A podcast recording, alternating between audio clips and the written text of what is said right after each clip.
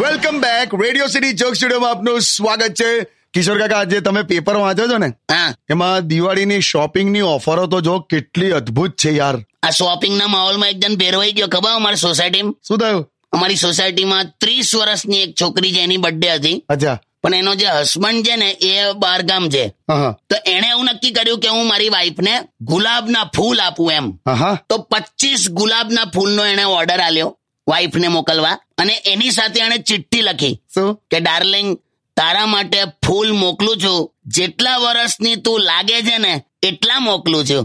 વાહ આમાં હતી એ ત્રીસ વર્ષની પણ પચીસ ફૂલ મોકલ્યા અને એવું લખ્યું કે જેટલા વર્ષની તું લાગે જેટલા મોકલું છે એમ બરાબર છે આવું છોકરીઓને બહુ ગમે આમ નાની ઉંમર કોને હા એ ખ્યાલ આવી ગયો પછી થયું શું એ તો કહો તો એણે તો પચીસ ફૂલનો ઓર્ડર આલી દીધો પણ પેલા ફૂલવાળાની ત્યાં સ્કીમ ચાલતી હતી એક પર એક ફ્રી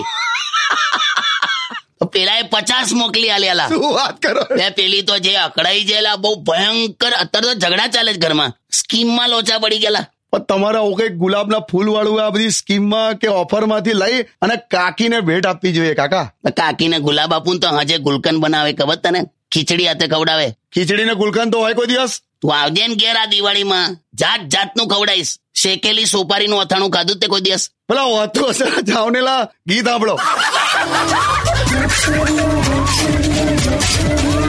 Radio City.